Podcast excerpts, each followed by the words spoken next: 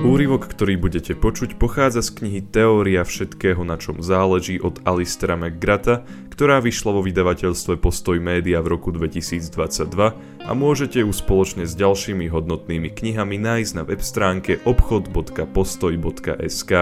Od mikrofónu vám príjemné počúvanie praje Michal Lukáč.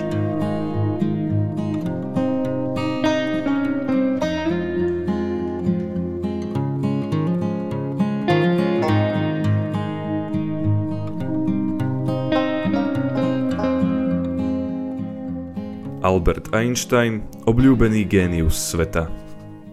Albert Einstein je vo svete stále obľúbeným géniom, ktorému priniesol slávu ľudový obdiv k jeho revolučným vedeckým teóriám o priestore a čase. Ešte aj dnes, 100 rokov po potvrdení jeho všeobecnej teórie relativity v novembri 1919, je stále kultovou postavou. Na titulnej strane časopisu Time sa objavil najmenej 6 krát a v roku 1999 ho vyhlásili za osobnosť storočia. Jeho rovnica E sa rovná MC na druhú sa stala najznámejším vedeckým vzorcom všetkých čias a spolu s jeho účesom si našla cestu na trička a billboardy. Fotografy Einsteina milovali. Jednou z najznámejších snímok jeho podobizne je záber Artura Saseho, ako mu Einstein vyplazuje jazyk. Táto ikonická fotografia vznikla na konci Einsteinovej narodeninovej oslavy v roku 1951 v Princetone, keď unavený nastupoval do svojho auta a šofér ho mal odviezť domov. Sas, ktorý toto podujatie sledoval, pribehol k otvoreným dverám a požiadal Einsteina o posledný záber. Ten sa k nemu otočil a vyplazil jazyk v momente, keď ho nasvietil Saseho blesk. Einsteinovi sa fotografia tak zapáčila, že ju ako pohľadnicu zasielal svojim priateľom. Einsteinové myšlienky zmenili spôsob, akým uvažujeme a žijeme. Pri používaní globálneho polohovacieho systému, teda GPS, sme od jeho teórie závislí bez toho, aby sme si to uvedomovali. Slnečné svetlo a teplo sú priamými dôsledkami premeny hmotnosti na energiu teda procesu, ktorý Einstein v roku 1905 ako prvý pomenoval a vyjadril rovnicou E sa rovná mc na druhú. Na tom istom princípe stoja generátory jadrovej energie a atómové bomby. Einstein v roku 1939 odštartoval americké úsilie na výrobu atómovej bomby, keď prezidenta Franklina D. Roosevelta listom varoval, že nacistické Nemecko ju môže vyrobiť ako prvé, ak sa Spojené štáty nepodujmú vyvinúť potrebnú technológiu. Kópia tohto ručne písaného listu bola v roku 2008 v Christie's v New Yorku predaná za 2,1 milióna dolárov. Nesmierna úcta, akú voči Einsteinovi prejavovala akademická aj populárno-vedecká komunita, znamenala, že keď hovoril o širších otázkach, ľudia boli pripravení počúvať ho. Keď sa v novembri 1919 jeho všeobecná teória relativity triumfálne potvrdila, jeho meno sa stalo mediálnou senzáciou. O jeho ceste po Amerike v roku 1921 sa písalo na prvých stranách novín. No Einstein nehovoril len o vede. Otváral závažnejšie témy o hodnote a zmysle človeka. To, čo filozof Karl Popper neskôr nazval konečnými otázkami. Ľudia Einsteinovi pozorne a úctivo načúvali. Stal sa geniálnou celebritou, intelektom s obrovskou prestížou, ktorému sa podarilo dosiahnuť postavenie kultúrnej ikony bez toho, aby stratil svoju integritu. Einstein nezapadá do fádneho stereotypu vedeckého génia. Počas návštevy Kalifornie nadviazal prekvapivé priateľstvo s filmovou hviezdou Charliem Chaplinom. Ten ho v roku 1931 pozval na premiéru svojho filmu City Lights, teda Svetlá veľkomesta. Keď Einstein a Chaplin dorazili, pred kinom burácal obrovský dav. Podľa populárnej legendy povedal Chaplin Einsteinovi – Vás oslavujú preto, že vám nikto nerozumie a mňa preto, že mi rozumie každý. Hoci Einstein roku 1921 získal Nobelovú cenu za fyziku, jeho najväčším úspechom bolo pravdepodobne to, že ho obdivovala či dokonca zbožňovala široká verejnosť. Mnohí cítili, že hoci bolo zložité porozumieť mu, v našom svete pochopil niečo podstatné, niečo, čo ostatní nedokázali nájsť. Stálo za to načúvať mu aj keď to bolo komplikované a náročné. Cieľom tejto krátkej knihy je jednoduchým a prístupným spôsobom vysvetliť Einsteinové revolučné vedecké myšlienky, ktoré dnes stále formujú náš svet a preskúmať ich význam. Nikto si nemyslí, že vedecký génius je neumilný. Einsteinovo postavenie však znamená, že ho naozaj stojí za to počúvať, hlavne pri uvažovaní o tom, aký zmysel dávame nášmu svetu. A táto kniha ide ešte ďalej – Verím, že aj Einstein by si to takto prijal. Berie vážne Einsteinovú fascináciu širším obrazom nášho sveta a nás samých. Uvažuje o tom, ako Einstein osobne prepájal vedu, etiku a náboženskú vieru, aby poskytol bohatší opis skutočnosti. Či, ak chcete, teóriu všetkého, na čom záleží.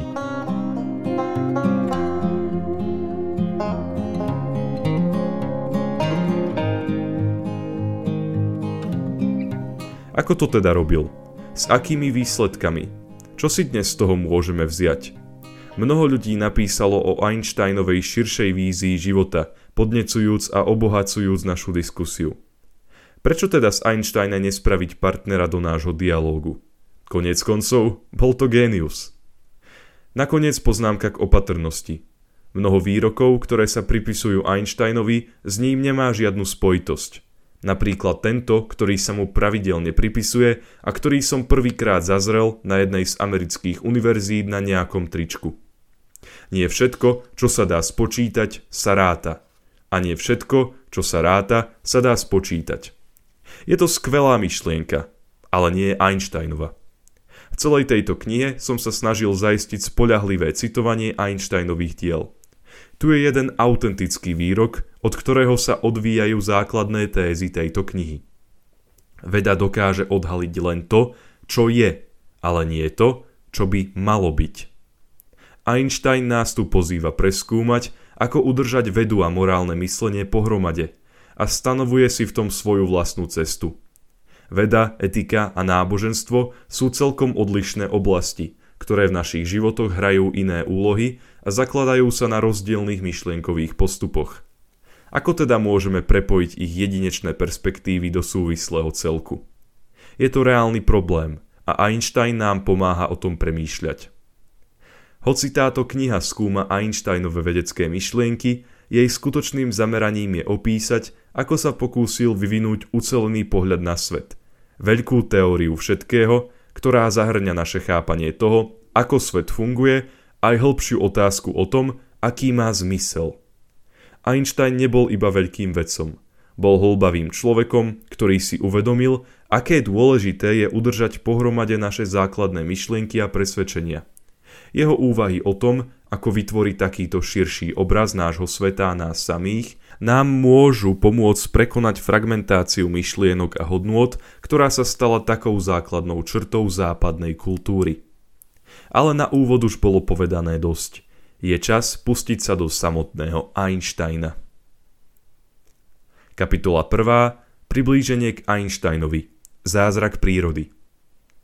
Veda len zriedka kedy púta titulky britských novín. No v roku 1919, rok po skončení Prvej svetovej vojny, sa to zásadne zmenilo – Londýnsky denník Times v piatok 7. novembra vyšiel so správou o novom dramatickom vývoji na titulnej strane s nadpisom Revolúcia vo vede, nová teória vesmíru.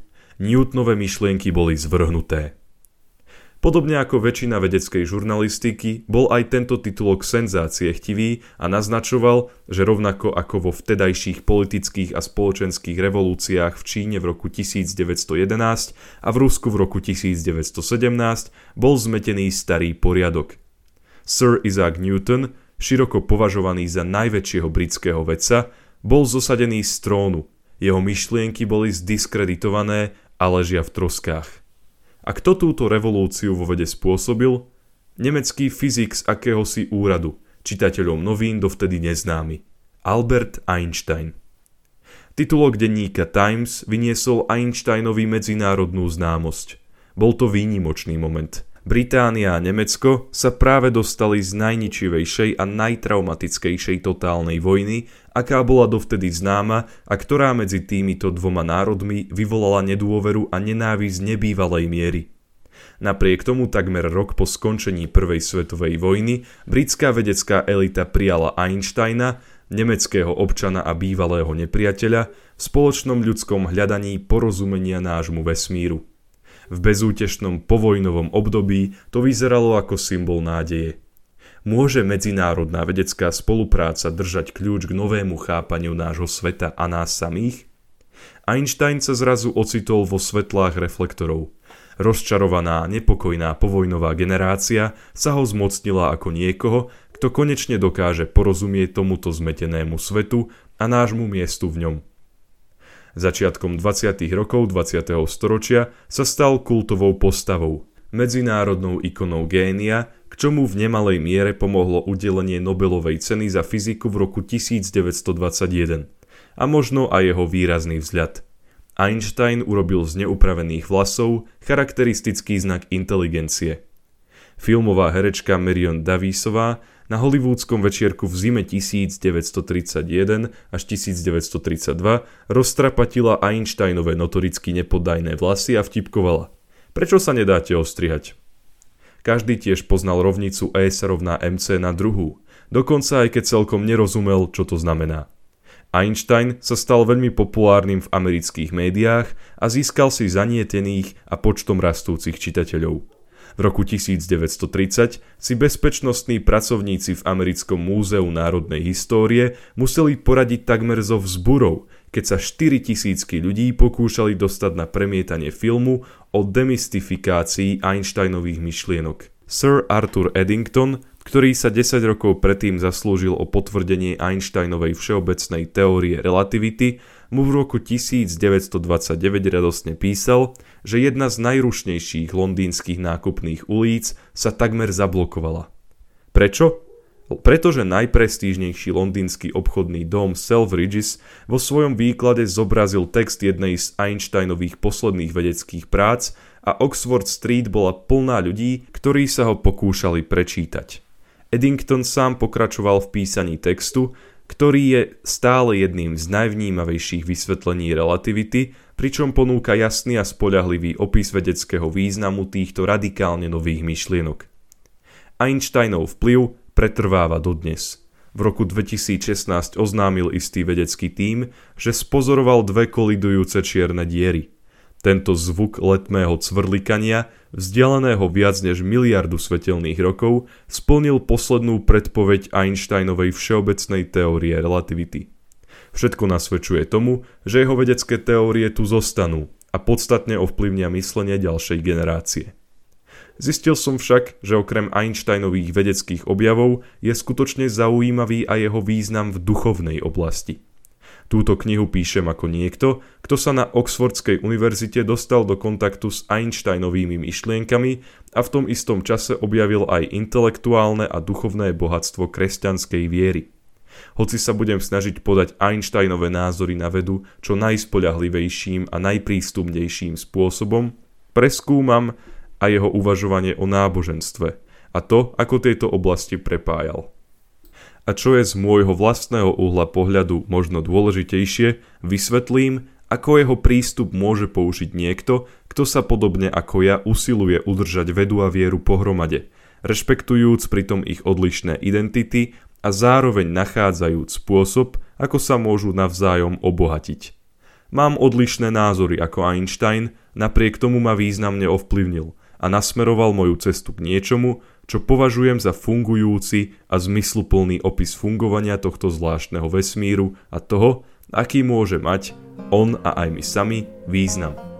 Einstein otvára cestu k vyvinutiu teórie všetkého, na čom záleží.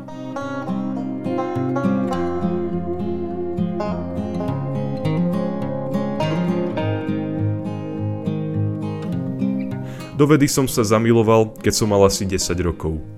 Môj prastrýko, ktorý bol vedúcim patológie v jednej z popredných írskych fakultných nemocníc, mi pri odchode na dôchodok daroval svoj mosádzný mikroskop. Stal sa pre mňa bránou do nového sveta. S potešením som cez jeho okulár skúmal malé rastliny a bunky, ktoré som našiel v našom rybníku. Keď som si potom prečítal niekoľko kníh o astronómii, postavil som si malý teleskop – V jeden chladný, ostrý zimný večer som ho nasmeroval na mliečnú dráhu a bol som ohromený počtom hviezd, ktoré som takto mohol vidieť. Zaujalo ma to a prebúdila sa vo mne láska k prírode, ktorá pretrváva dodnes. Einstein hovorieval o význame nadšeného úžasu nad krásou prírody. V tom čase som ho ešte nečítal, ale hneď by som pochopil, o čom hovorí. S Einsteinovým vedeckým uvažovaním som sa prvýkrát stretol približne v roku 1966. Vo svojom nadšení pre štúdium vedy som sa horlivo snažil vstrebať vedecké práce, o ktorých už dnes viem, že boli vtedy pre moje chápanie príliš náročné. V 13 rokoch som nabral odvahu a požiadal som jedného zo svojich učiteľov, aby mi vysvetlil Einsteinovú teóriu relativity. Požičal mi na prečítanie jednu z jeho kníh – keď som sa pokúsil pochopiť Einsteinov myšlienkový experiment o letiacich svetelných lúčoch, ku ktorému sa neskôr vrátime, zistil som, že dosť zápasím s jeho pochopením. Uvedomil som si, že si potrebujem rozšíriť vedomosti.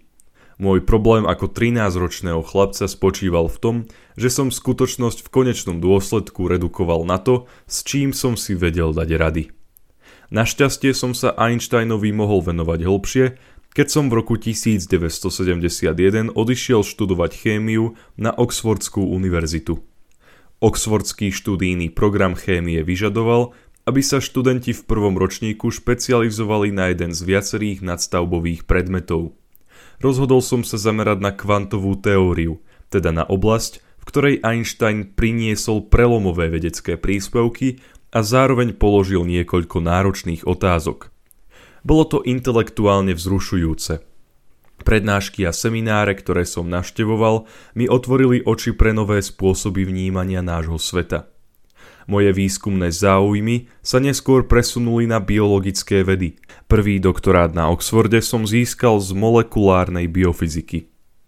Ale o Einsteina som nikdy nestratil záujem. Postupne som ho začal vnímať ako vedca, ktorého myšlienkový rozptyl presahoval rámec prírodných vied a zahrňal oblasti etiky, politiky a náboženstva. Ako uvidíme, Einstein je vzorom pre každého, kto sa snaží vytvoriť istý širší obraz skutočnosti, ktorý spája viaceré aspekty zmysluplnej ľudskej existencie.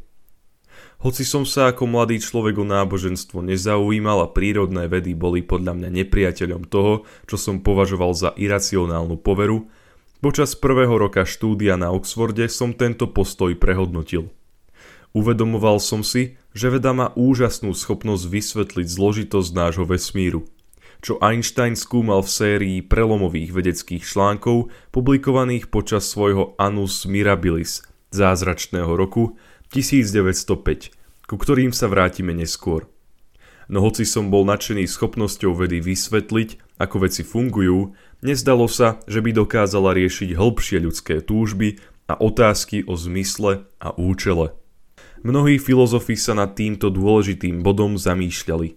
Karl Popper, veľký filozof vedy, hovoril o konečných otázkach týkajúcich sa hodnoty a zmyslu. Ide o dôležité otázky, ktoré ovplyvňujú život väčšiny ľudí. Veda však svojimi legitímnymi metódami na ne nedokáže poskytnúť odpovede. Španielský filozof José Ortega y Gasset to elegantne vyskytol slovami. Vedecká pravda je presná, ale neúplná. Ak chceme mať širší obraz života, budeme musieť nájsť nejaký spôsob, ako spojiť a udržať pohromade otázky o tom, ako veci fungujú a čo znamenajú. Veda zohráva dôležitú úlohu pri vytváraní nášho osobného širšieho obrazu či svetonázoru. Dokáže vyplniť časť tohoto širšieho obrazu, ale len časť. Ako jasne povedal samotný Einstein, vedy majú svoje limity. Nie sú vybavené na to, aby odpovedali na otázky o hodnote a zmysle, a ani na to nie sú určené. Ak chceme pochopiť zmysel nášho zložitého sveta, musíme použiť niekoľko spôsobov jeho opisu, ktoré nám pomôžu posúdiť jeho rôzne aspekty alebo zložky.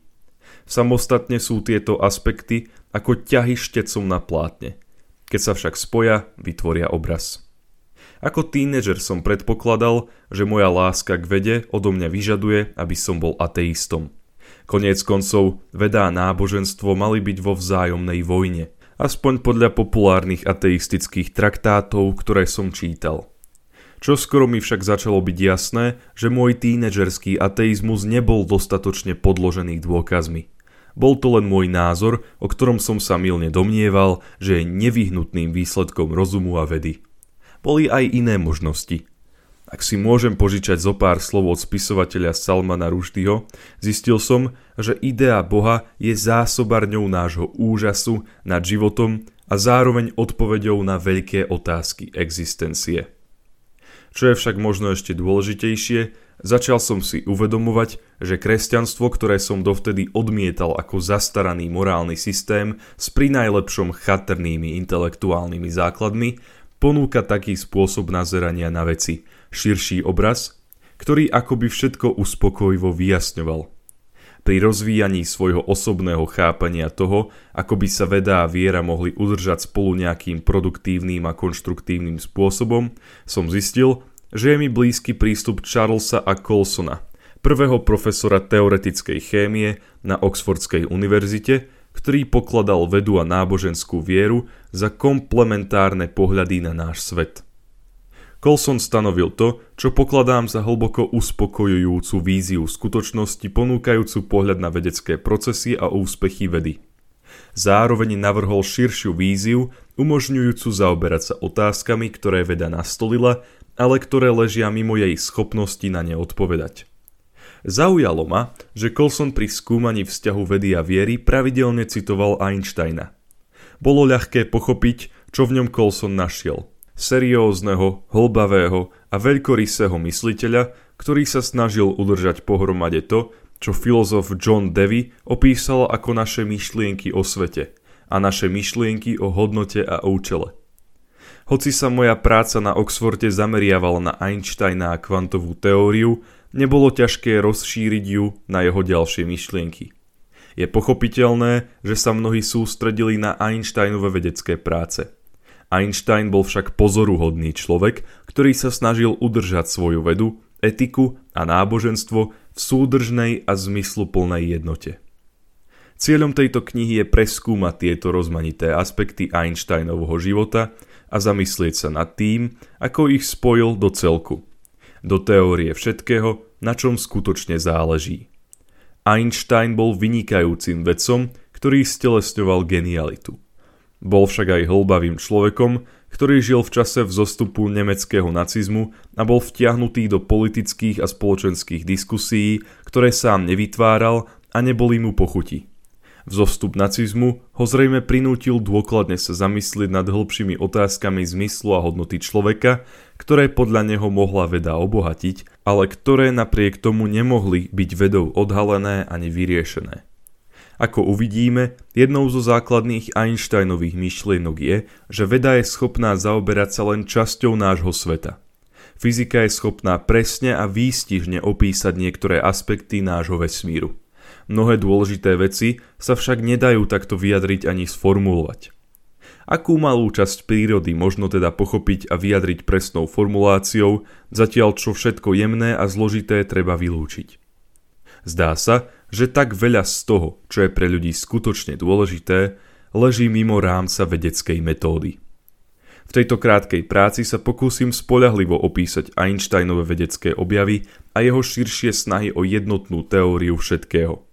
Pousilujem sa čo najjednoduchšie vysvetliť jeho vedecký prínos, pričom čitateľov odkážem na ďalšie štúdie, ak budú chcieť o týchto myšlienkach uvažovať hlbšie.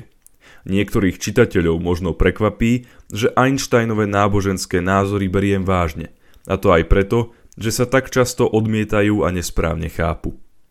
Napriek tomu boli neoddeliteľnou súčasťou jeho identity a on opakovane zdôrazňoval dôležitosť udržiavania vedy a náboženstva pohromade. Či už s ním v týchto otázkach súhlasíme alebo nie, zaslúži si, aby sme si ho s úctou vypočuli. Nie len, že je zaujímavý, ale pomáha nám aj zistiť, ako sa môžeme dopracovať k svojim vlastným rámcom zmysluplnosti.